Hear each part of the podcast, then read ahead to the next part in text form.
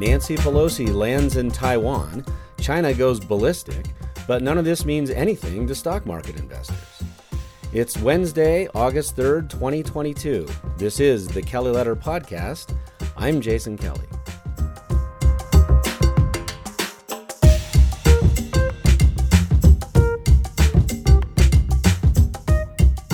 On Tuesday night, U.S. House Speaker Nancy Pelosi arrived in Taiwan, defying warnings from China to stay away. It was the highest level visit by a U.S. official in 25 years.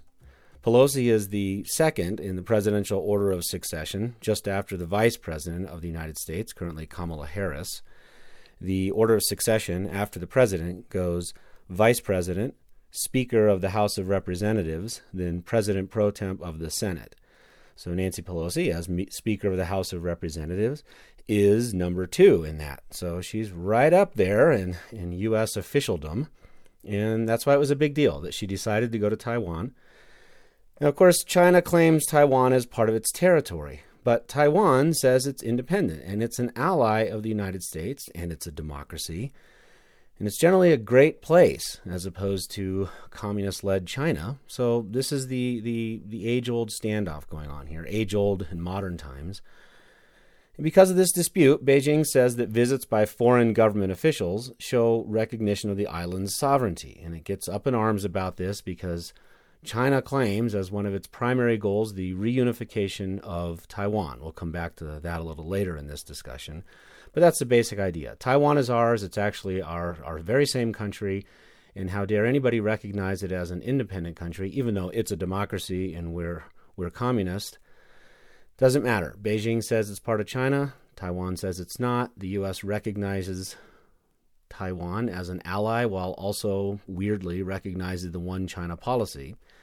But Nancy Pelosi went to Taiwan, and this really bothered Beijing which has been issuing warnings for several days now. For example, it warned of resolute and strong measures if Pelosi went ahead with the trip. And she went anyway, and good for her.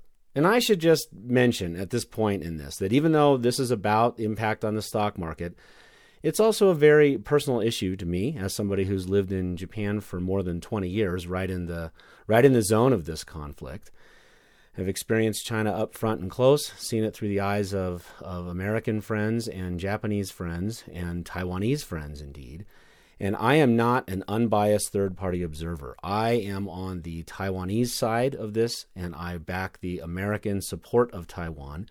So you will feel throughout this discussion my anger toward China at the treatment of Taiwan and just the, the direction that China has taken over the last quarter century and even a little bit longer and the, the bad things it's doing around the world. So, this is not a purely numbers driven, spreadsheet motivated analysis of this, saying that, that this, this conflict with Taiwan and uh, between Taiwan and China, in which the U.S. and our allies are involved, means nothing to Google earnings, for example. This is not going to be that dispassionate, bottom line driven discussion because there's, there's more to it than that. But it does connect to the stock market, and I am going to address that as we go. But I just want to warn you up front that I am not an unbiased third party observer. So, Nancy Pelosi went anyway, and I say good for her. She stayed at the, the Grand Hyatt Hotel in Taipei, a great hotel and a great city. Two buildings in that capital city lit up LED displays with words of welcome, including the iconic Taipei 101 building, once the tallest building in the world, it had a sign on it reading, Welcome to Taiwan, Speaker Pelosi. And another one read, TW, heart mark, US. In a statement released after her arrival, Pelosi called the visit a sign of America's unwavering commitment to supporting Taiwan's democracy. Quote from that statement here is America's solidarity with the 23 million people of Taiwan is more important today than ever as the world faces a choice between autocracy and democracy. End quote. Hear, hear. Isn't it nice now and then to just call things what they are instead of beating around the bush and saying all viewpoints matter and, well, they've got a good point and we've got a good point? Sometimes you go through the various points, you put them on balance, and you realize one side is right. And it feels good to talk about that concept outside the context of American binaryism recently and all the tribalism in American politics. This is the global stage. And China, always making its points from the Department of, of Rhetoric and et cetera, propaganda over there. But ultimately, Pelosi is right. The world needs to choose between democracy and autocracy. And look what happens when you let autocracy run wild. You get Putin stomping around Ukraine, committing atrocities. Long ago, you had even bigger atrocities. In the future, we may get future atrocities because of an unwillingness to push back for fear of upsetting the apple cart, hurting feelings, stepping on toes, and so on. So I, for one, was very happy to see Nancy Pelosi say, I don't care what warnings China is issuing, I have every right to visit our ally, Taiwan, and I'm going. And she did. And she even made that statement, saying the world faces a choice between autocracy and democracy. I'm not a, a general fan of Nancy Pelosi, to tell you the truth, but I love this. Way to go, Nancy. That's how I feel about it. And that, that means more coming from me because I'm not a fan of her in, at all, to be honest. But wow, what a great move this was. So the Chinese foreign minister, Wang Yi, issued a counterstatement from which, quote, some American politicians are playing with fire on the issue of Taiwan. This will definitely not have a good outcome. The exposure of America's bullying face again shows it as the world's biggest saboteur of peace. End quote. Statements like Wang's are overwrought to the point of destroying China's tough guy street cred. There are all kinds of overblown warnings from China, not not just around this this one incident, if you can even call this an incident. She's visiting to just meet with people in, in Taipei. This is hardly a, provocation or a change of policy or anything, and it's not even unprecedented. I'll come back to that more in a moment. But anyway, this is some uh, a rundown of things that China has said from the Associated Press report of Pelosi's visit to Taipei. It vowed to resolutely thwart external interference and Taiwan independent separatist attempts.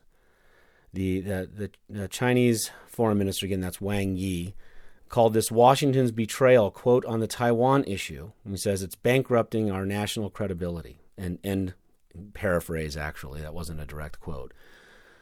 Uh, so America's ruining its national credibility by, by weighing in on the Taiwan issue, supposedly. That's how it's characterizing Nancy Pelosi's visit just going through the, the AP report here, China says its military will never sit idly by.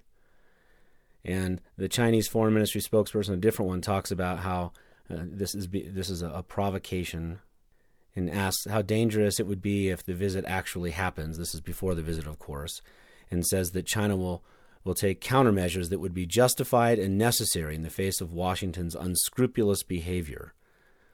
Um, someone from the Standing Committee in, of China's legislature said the trip severely violated the One China principle, and that's Beijing's claim to be the sole government of both mainland China and Taiwan. Uh, Wang Tingyu, a legislator with the Democratic Progressive Party, wrote on Twitter in defense of Taiwan China thinks by launching a, launching a multiple domain pressure campaign against Taiwan, the people of Taiwan will be intimidated, but they are wrong. So that's on the Taiwan side, the pro Taiwan independent side. You get the picture. This is how it goes through through reports everywhere. This happened to be the AP news rundown of it. All kinds of those types of threats, ta- calling this a provocation, a violation of sovereignty, playing with fire, characterizing it this way. And then one of one of the best pull quotes is when when another member of, of China's foreign ministry, the spokesperson Hua Chunying, told reporters in Beijing on Tuesday, quote, the U.S. and Taiwan have colluded to make provocations first, and China has only been compelled to act out of self defense. End quote. Provocations? I mean, come on. Nancy Pelosi, an elderly stateswoman from the United States, stops in to visit allies as part of a multi ally visit throughout Asia. And that's a provocation she's not advocating an attack by Taiwan. She's nothing along those lines whatsoever. And then China's going to act out of self defense. Defending what? Now, it, it, would say, China would say, defending its territorial integrity, that the United States has violated its sovereign space by visiting Taiwan against Beijing's wishes. And of course, that gets back to the whole disagreement of whether Beijing even has legitimate control, le- legitimate domain over over Taiwan. That's the whole dispute, right? Uh, it's a messy situation. I don't know why the U.S. ever agreed to recognize the one China policy, but it did. And at least in this case, though, Nancy Pelosi punched on through and visited our ally anyway, and it's being characterized as a provocation, and China will have to defend itself. Self defense. Which means what exactly? When we get down to brass tacks, what does China actually do in its self defense? All it ever does, just like North Korea, launch missiles into the strait, fly airplanes around the space, try to edge up to other countries' territories with its ships. Nothing concrete ever really happens. It's a bunch of ruffling of bully feathers out on out on the, the playground is what it feels like. And keep that in mind too. This will be a theme throughout this. Now, keep in mind though that coming back to this idea of the U.S Uh, putting uh, colluding with Taiwan for provocations, and China's going to act out of self-defense. No U.S. policy changed. This is not a a repudiation of the one China policy, and congressional leaders have every right to visit the United States allies. And the Speaker of the House has visited Taiwan before without incident. This reaction is new. Members of Congress have visited Taiwan even earlier this year. So the, the, the height of this dispute seems to be well, it's not just a U.S. visit, it's a U.S. visit by the second person in the line of succession to the White House should the office be vacated. And President Biden made it clear that it's not in his purview to tell the Speaker of the House where she can and can't go. It's a co equal branch of government. And he doesn't have reign over Congress, unlike the case in strongman ruled China, getting back to the basic distinction here. And yes, of course, uh, China rather disputes that Taiwan is independent, but the practical treatment from the world shows that it is. The semiconductor trade is, is always example number one in these discussions, and the world's dependence upon Taiwanese semiconductors makes it clear that most of the world sees Taipei as distinct from Beijing. Because rivals to it didn't have to be this way, but nonetheless, it's being stacked up with the usual access, Axis and allies posture on the world stage. And nobody's going to be buying semiconductors from a spying foreign rival. So the fact that the world is willing to depend so heavily on semiconductors from Taiwan shows that the world is just kind of, you know, winking and nodding toward this idea that yeah, yeah, okay, sure, one China policy, but whatever. They're totally different from you. They're they're physically separated from mainland China. They are a democracy. They're way more innovative, and et cetera, et cetera. So, okay, fine. China disputes that Taiwan is independent, but obviously the rest of the world, wink nod, knows that it is an independent country. So the main thing from China really is this military showboatism. And only weaklings do this. Think of Baghdad Bob boasting of non existent Iraqi success in the 2003 invasion of Iraq. Remember that? Oh, everything's going well. U.S. soldiers are committing suicide in mass. There aren't even tanks in in the city, and it was it became comical after a while. That's why he got the nickname Baghdad Bob, and and, and the threats were masterfully produced rhetorical turns that it was just hilarious, like something out of Monty Python.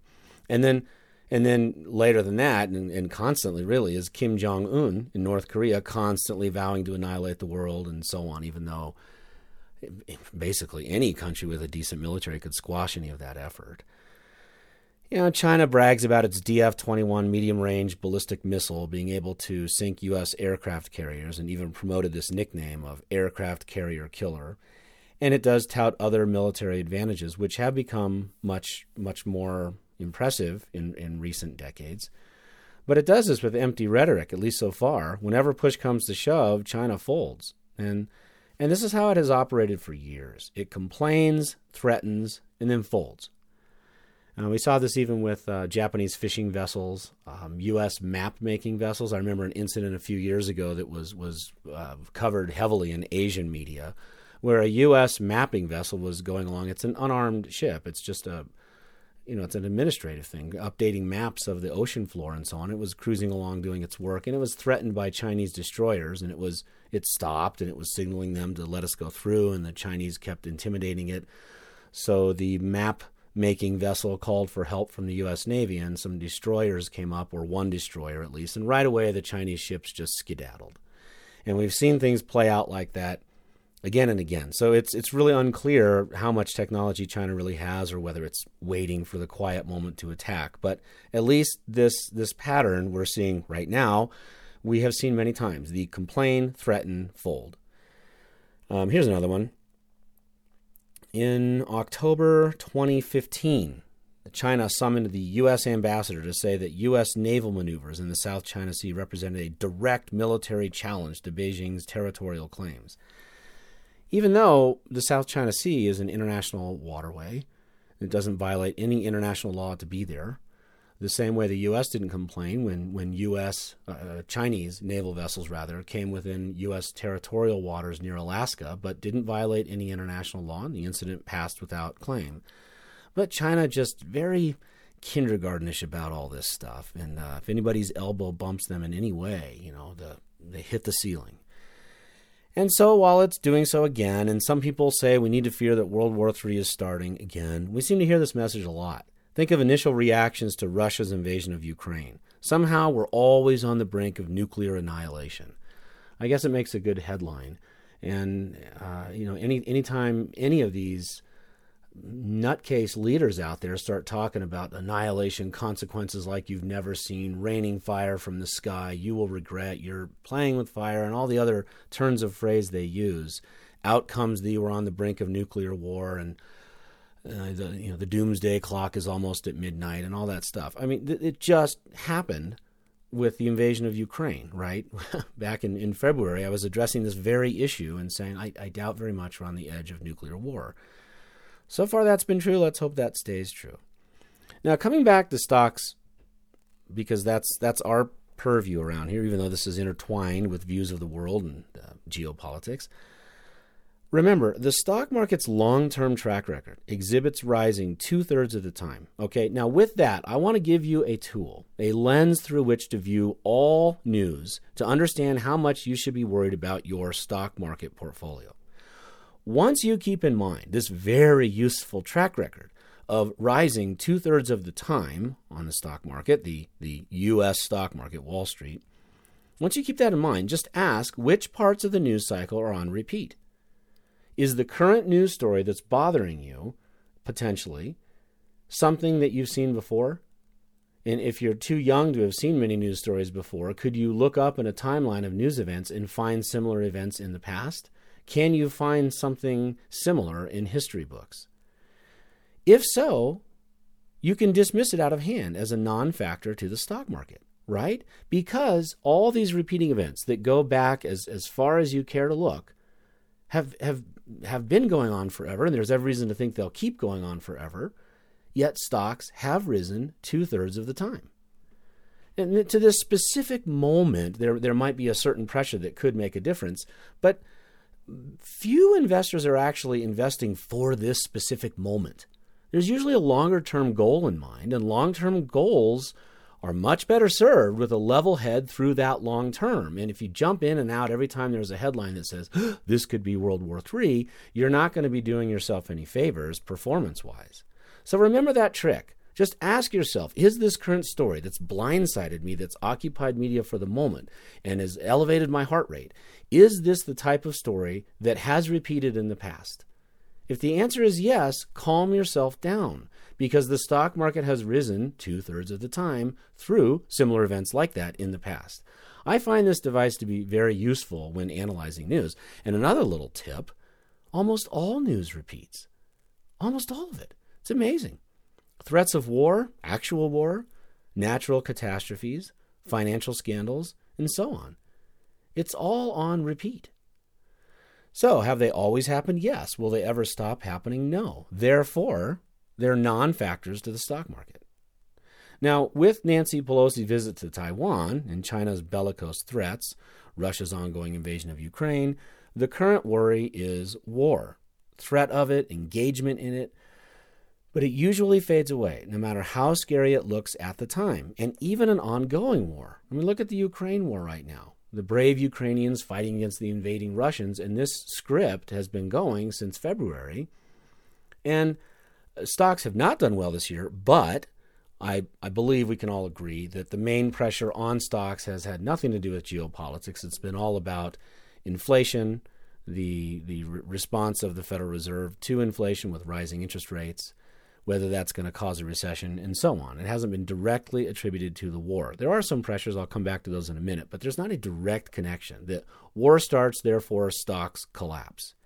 But somehow it's presented that way often, often. No matter how scary it looks, though, it fades. For instance, these these live fire drills from North Korea. You know how those seem to come up every I don't know six months or so. Um, let's give an example how that's not just a recent thing. Here we go. Uh, CNN on April 26, 2017.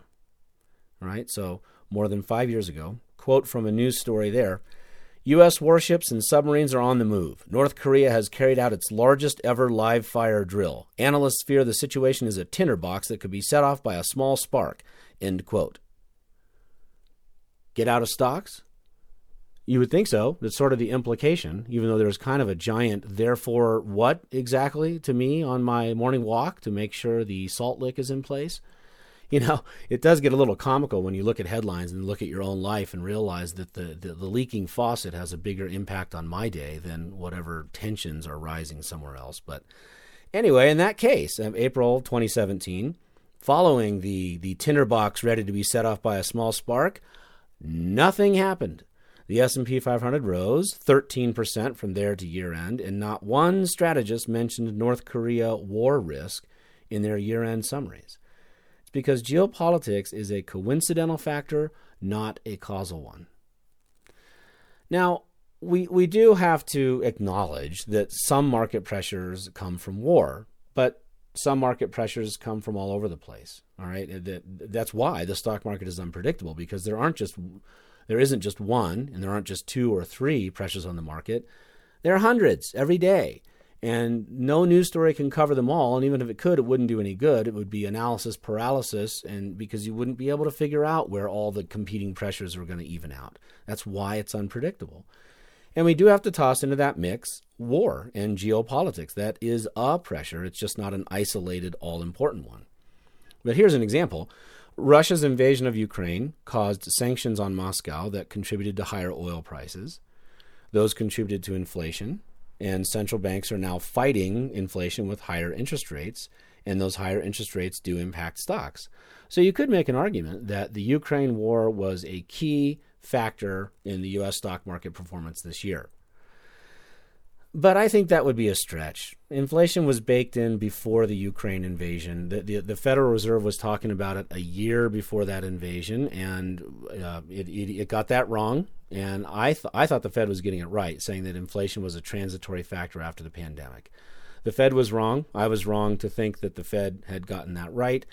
It was not a transitory factor, and one year later, it was clear that it wasn't a transitory factor and that the Fed was going to have to combat higher inflation with higher interest rates. And about that time, Russia invaded Ukraine, and that contributed to the already existing inflationary pressure. So, this is a good example of, of war contributing pressure, but not really causing the whole thing and not, not delivering a direct impact to the stock market. And we saw a little bit of a direct impact ahead of Nancy Pelosi's visit. Taiwan's stock market did fall about 2%, and some analysts blamed it on geopolitical tensions.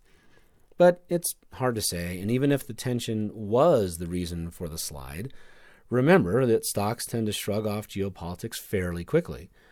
I covered this earlier in the year at the beginning of the Ukraine invasion. The basic idea is that stocks usually rise after a big geopolitical event. They will sometimes flutter down ahead of it, and that most most students of stock market history attribute that to the uncertainty. How is this going to go? What, how much spending is going to be involved? But basically, just the uncertainty. It's not so much that, uh oh, bullets are going to fly, bombs are going to go off, so stocks are going to sink. It's more like, hmm, I'm not sure where this is going to go. Just in case it doesn't go the right way, I'm going to get out of stocks a little bit here to protect myself. So it's probably the uncertainty ahead of a war or some other sort of geopolitical event that that presses stocks down a little bit in advance, but then they, they come back after that, which which shouldn't be shocking given that very useful pattern I talked about earlier that stocks rise two thirds of the time. So there is a, a built in preference, I suppose, to rise, a, a built in upward pressure in stocks, so that after a downward time caused by any factor, but if it is caused by the onset of a geopolitical event, then, then after it starts, the uncertainty fades and stocks come back up because they're like fishing bobbers held underwater. They want to go up. And and then they come back. And here's some some proof of that. Back in February, when I was doing research about the the potential impact of Russia's invasion of Ukraine, I came across this Reuters report that Glenview Trust Company's chief investment officer, Bill Stone, had looked at market moves around past geopolitical crises for clues as to what investors might expect next. And he was specifically uh, uh, putting this in the context of Ukraine's invasion from Russia. Bill Stone looked at 29 different geopolitical crises starting with World War II and found that on average, you ready for this? Stocks were higher three months after a geopolitical shock, and after 66% of events, they were higher after only one month. Now, I find that 66% stat to be darn interesting in light of the two thirds of the time stocks rise factoid, right? This comes up frequently, frequently, and it is your guiding light through all types of news analysis. What are stocks going to do? Probably rise. That's where the odds are. Two out of three ain't bad, right? Quote from Bill Stone The odds that stocks will be higher increases as time passes after the geopolitical event.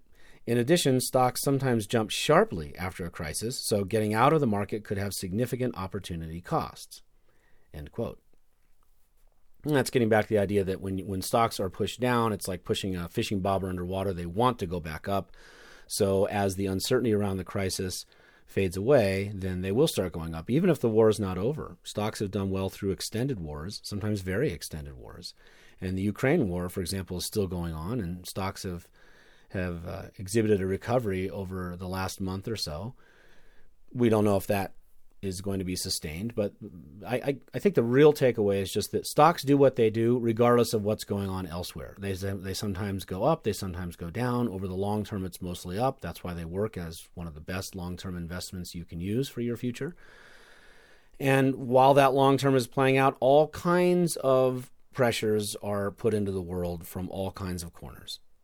And the takeaway for you as a stock market investor is do not change your stock market strategy because China is doing what China always does threaten, threaten, threaten. I'm glad the U.S. criticizes autocratic communist China. In my view, it's worth the geopolitical fallout to call China out for what it is a bullying autocrat that lies, cheats, and steals its way ahead in the world. I very much like what Huang Chao Yuan, a 53 year old business owner who watched Nancy Pelosi's plane land, she's Taiwanese. I like what she told the New York Times. Quote from her I am quite excited about her visit today because it's an example that shows the United States does not need to discuss with the CCP, that's the Chinese Communist Party. She can come here if she wants, and whoever Taiwan invites can come here. This incident demonstrates Taiwan's independence. End quote.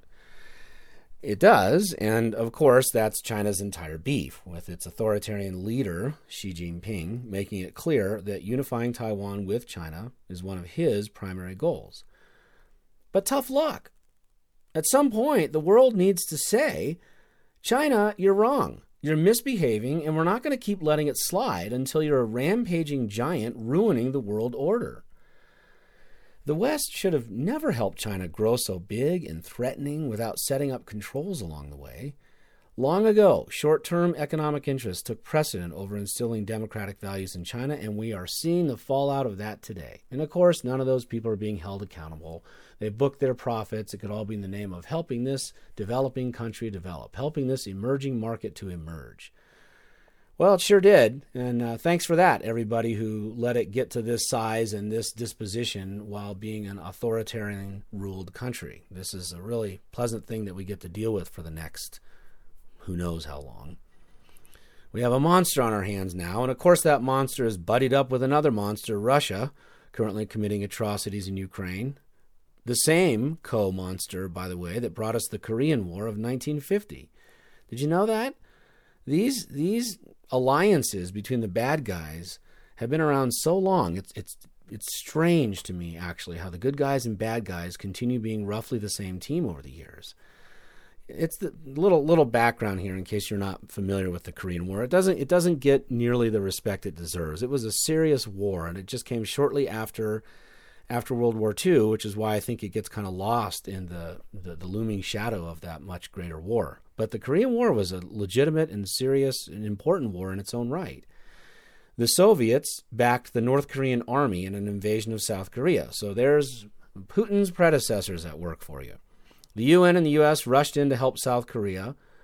There you go again. Of course, the U.S. there, and we always it's always presented that way. The UN and the U.S. Well, what percentage of soldiers were supplied by whom? Ninety percent came from America, but nonetheless, it was an international effort. The UN and the U.S. helping South Korea repel the Soviet-backed North Korean army. What does China do? Which which side do you suppose China would take in this? The U.S. helping the South, the Soviet Union, the predecessor to Russia, helping the North which way is China going to go? Well, of course, north. So it amasses troops on the border and counter invades South Korea. The result of this three year war were more than 3 million people dead, probably quite a few more when you get civilians in there, possibly up to 5 million. Korea evidently permanently divided. And now Kim Jong Pineapple Head firing off missiles whenever he gets bored as dictator baby. And I characterize it that way because we in Japan are so sick and tired of that kid causing so much trouble and wish so much so that somebody would just take this guy out, get that country on the right path, and stop this multi decade nonsense. And all of that should sound familiar. Russia and China teamed up to help bad guy North Korea attack good guy South Korea, who was helped by the West led by America. Well, earlier this year, who did Russia ask for help with its Ukraine invasion? China, of course. Who's helping Ukraine? The West, led by America, of course. And the China monster is now so big that an American victory in a war for Taiwan is no longer guaranteed. I would personally call it probable, and that's after talking with, with some military analyst friends of mine in the West and a couple people I know in China and in Taiwan who have, have assessed it very carefully. I don't have any sort of inside connection, no sort of behind the intelligence wall uh, information to share with you, but just talking with people who are familiar with it from a civilian foothold, it seems to me that America still has the weight of probability on its side, but that whatever sort of edge America has is shrinking by the year, and China is not getting any friendlier. And just to give you an idea of how worrying the situation is, um, the China military expert Oriana Skylar Mastro made this idea plain that America's advantage is shrinking in a May 27th op-ed just this year in the New York Times. She wrote, quote, "Simply put, the United States is outgunned. At the very least, a confrontation with China would be an enormous drain on the U.S. military without any assured outcome that America could repel all of China's forces." End quote. One example from her case is that the United States has access to just two U.S. air bases within unrefueled combat radius of the Taiwan Strait. Both of those are in Japan. And that's compared with China's 39 air bases within 500 miles of Taipei. That's quite an imbalance there. And there, there are other imbalances as well that have the, the Taiwan side pretty worried about what the situation would be if Beijing finally decided it's time to retake Taiwan by force. Nonetheless, Oriana Skylar Mastro, the writer rather of that, that New York Times op-ed, advises the U.S. to, quote, stand firm against Chinese intimidation of Taiwan while working to ease Beijing's anxieties by demonstrating a stronger U.S. commitment to a peaceful resolution of the Taiwan issue, end quote. At least Nancy Pelosi did her part. Nowhere in China is there an ounce of gratitude for all the help the world gave it on its rise to power. None at all.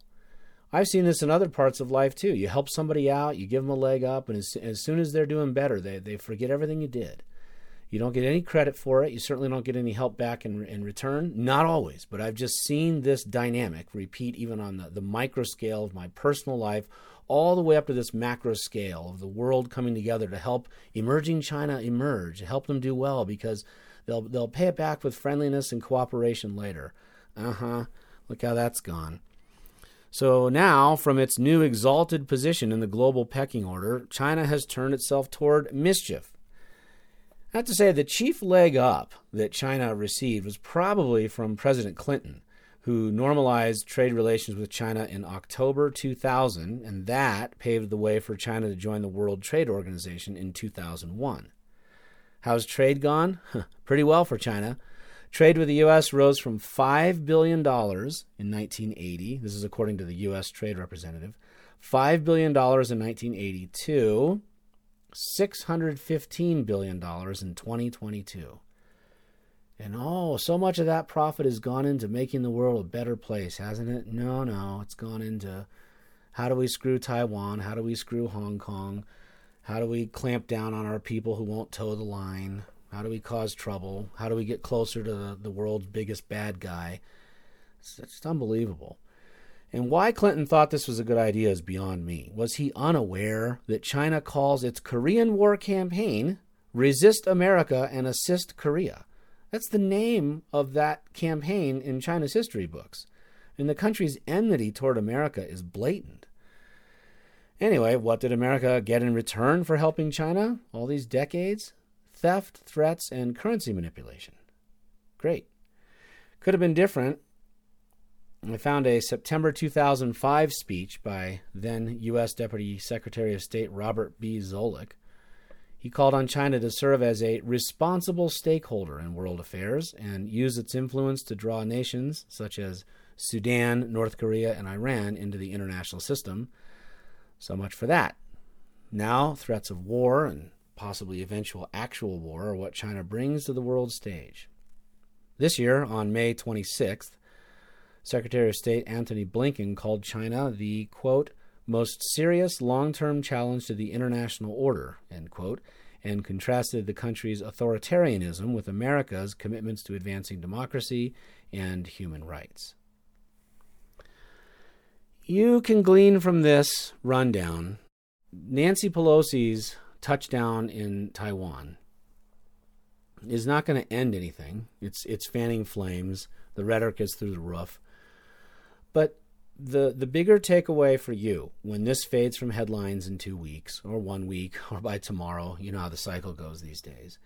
The the bigger chance for you in this is to to reaffirm your commitment to understanding that the stock market is a generally rising price line and it does that through all types of events, even these recurring ones. And this this Taiwan conflict is going to go on a long time. It may eventually turn into a hot war. We can't say for sure how that hot war would end, but I would bet that even if it does go hot and it turns into a, a, a major power conflict, the stakes aren't aren't high enough in direct relation to the stock market to cause a long term setback. The biggest risk, in my view, would be if if this happens soon, China won and got all the semiconductor technology from Taiwan, and the rest of the world, including the U.S. military, was was left with an empty bag as China ramped up its military technology, and and the rest of the world struggled to catch up with what Taiwan's been doing in semiconductors for the next decade or so. That that type of of technology switcheroo would be a very big deal and I can't claim to know the the extent of the impact of that, but it would be quite bad on all things semiconductor related. And I'm pretty sure you have a good idea for how much of the tech world depends on semiconductors. Hint, a lot. So if that if that all fell into the hands of Xi Jinping, and he and Vlad got together over a poker game and decided what can we do with this newfound advantage, I'm guessing it wouldn't be something that put smiles on our faces and even as stock investors, we could we could see some more direct impact from that, and especially for for us in the Kelly letter with with with a significant exposure to the Nasdaq 100, a tech-driven, wonderful index. But that would be a vulnerability for us. So that's an example of a of one short-term direct pressure, and I think there would be other sort of indirect ripples of the type I talked about earlier. It's definitely not a zero risk. I, am not claiming that at all. It's just that we've seen far bigger risks, even of the warring and other geopolitical variety over the years, and the stock market has still maintained that two thirds tendency to rise. So while, while China's schemes are terrible for global harmony, they're not of primary concern to you as a stock market investor. As a citizen of this planet, though, I would submit that the issue is of grave concern and that what happens to Taiwan speaks volumes to what's going to happen to the future direction of the world. If Russia is able to just storm into Ukraine, kill people, and take what it wants, and China is able to just storm into Taiwan and crush the democracy the same way it did with Hong Kong, and the rest of the world just politely stands by, well, we can all be called Neville Chamberlain, and suddenly we've got a serious crisis on our hands, and history is repeating yet again. Let's hope it doesn't come to that, but that's the way to look at this issue as, as one of geopolitical significance, societal significance, and the way of the world type of significance, not bottom line, your portfolio significance. Thank you for listening. This is the Kelly Letter Podcast, and I am Jason Kelly. Please don't forget to subscribe to the podcast from any of the links I put up for you at jasonkelly.com to places like Apple Podcasts, Spotify, and, and others of that ilk. Also, at my website, jasonkelly.com, you'll find links to everything mentioned in this episode, including the U.S. House Speaker Nancy Pelosi arrives in Taiwan, defying Beijing. That was the AP News report where I got some of those China bullying comments. Um, and that was yeah AP uh, CNN article. The North Korea rhetoric is angry, but is conflict closer? That was that April 2017 incident the Reuters report, What History Says About Geopolitics and the Market, from February of this year. And from the Office of the U.S. Trade Representative, you can see U.S. China trade facts, including how much the trade has ramped up in China since the U.S. helped it become a less emerging economy and one that's already thoroughly emerged. A New York Times story, actually, that op ed by Oriana Skylar Mastro, title Biden says we've got Taiwan's back, but do we? That's the one where she doubts the U.S. advantages and gives a rundown of why we really better wake up to the threat that we face around Taiwan. And finally, that speech by Secretary of State Antony Blinken of, in May of this year, the title of his speech was The Administration's Approach to the People's Republic of China. So all of those are waiting for you in the show notes post at jasonkelly.com. And remember, there is a comment section there where you can interact with me and your fellow listeners and the entire podcast archive up to five episodes with this one. So we're cruising right along, and thank you for your support. And if you'd like to give a little more support, I'd love it if you left a review wherever you review podcasts. More than that, I'd like to bring you on board the Kelly Letter, which has been doing quite well. You can see our performance chart at jasonkelly.com. Still have a long way to go in this recovery and not guaranteed that there won't be another setback, but we, like history, have been through this kind of thing many times before, and a familiar pattern is playing out, and it has been a profitable one for us in the past. No reason to think it won't be this time. So please subscribe today at jasonkelly.com. We'll get you started with those onboarding materials so you can start your own market beating SIG plan. I do send new letters every Sunday morning, so you'll get one quite soon. If you're not ready for any of this and do nothing else, please at least join the free list at the top right of jasonkelly.com. That'll keep you in touch with me more for some good information. There's an empty field there just waiting for your email address. That's it. You enter it, enter it, click sign up, and you'll be on your way. Current subscribers, thank you as always for your support. I will see you Sunday.